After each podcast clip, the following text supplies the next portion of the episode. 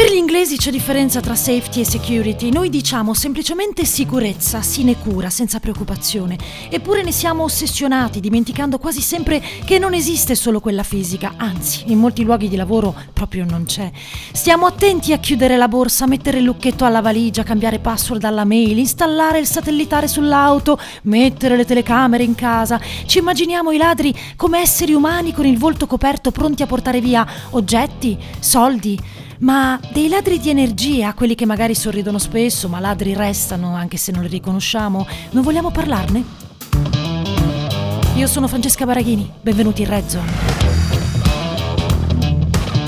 Vampiri energetici, ma anche manipolatori, ghiotti di energia che non sono in grado di procurarsi da soli, e qui il cibo non c'entra, non hanno il passamontagna, ma non è difficile rendersi conto della loro presenza. Basta fare attenzione a dei piccoli segnali come spossatezza improvvisa, confusione, voglia di fare niente, cambio di umore. La buona notizia è che esiste la legittima difesa e non fa male a nessuno.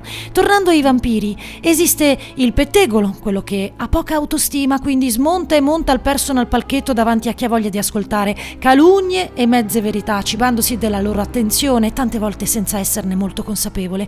C'è il catastrofico, quello che panico, pa, panico, pa, panico, paura. L'irascibile, il logorroico, tipo ciao, come sto?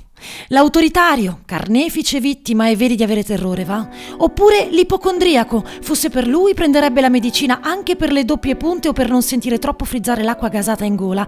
E tu lì che ascolti e che ti fai derubare di energia, tutto contento perché a casa c'è la webcam, stiamo sereni. Che poi al bar, al lavoro, tra gli amici trovi la vittima, non oggi ma sempre, per un motivo o per l'altro il mondo è contro di lui, lui che ha bisogno della tua pietà, della tua attenzione, della tua parola gentile. Il vampiro energetico, consapevole o meno, ti crea insicurezza, ti stressa, ti fa sentire in colpa e quando è un professionista ti manipola.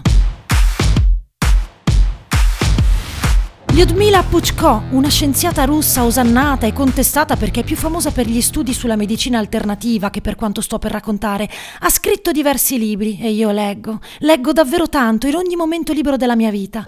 Comunque, in uno di questi testi russi difficili da trovare tradotti, ma si trovano, mi ha colpito una frase: ogni nostro rapporto con gli altri è uno scambio non soltanto di energia, ma anche di informazione.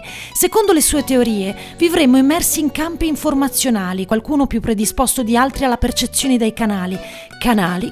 Lei parla di canali tramite i quali verrebbero imposti desideri, azioni e pensieri. Da qui la nascita dello stereotipo del comportamento imposto. Tradotto, fai quello che vogliono gli altri. E ciò che mi ha incuriosita è la tecnica burattino e burattinaio.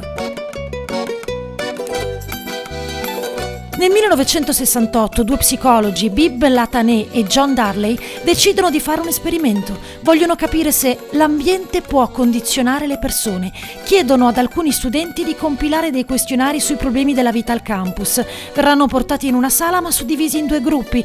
Il secondo gruppo vedrà la presenza di alcuni complici che dovranno fare finta di nulla quando inizierà a uscire del fumo dalle prese d'aria.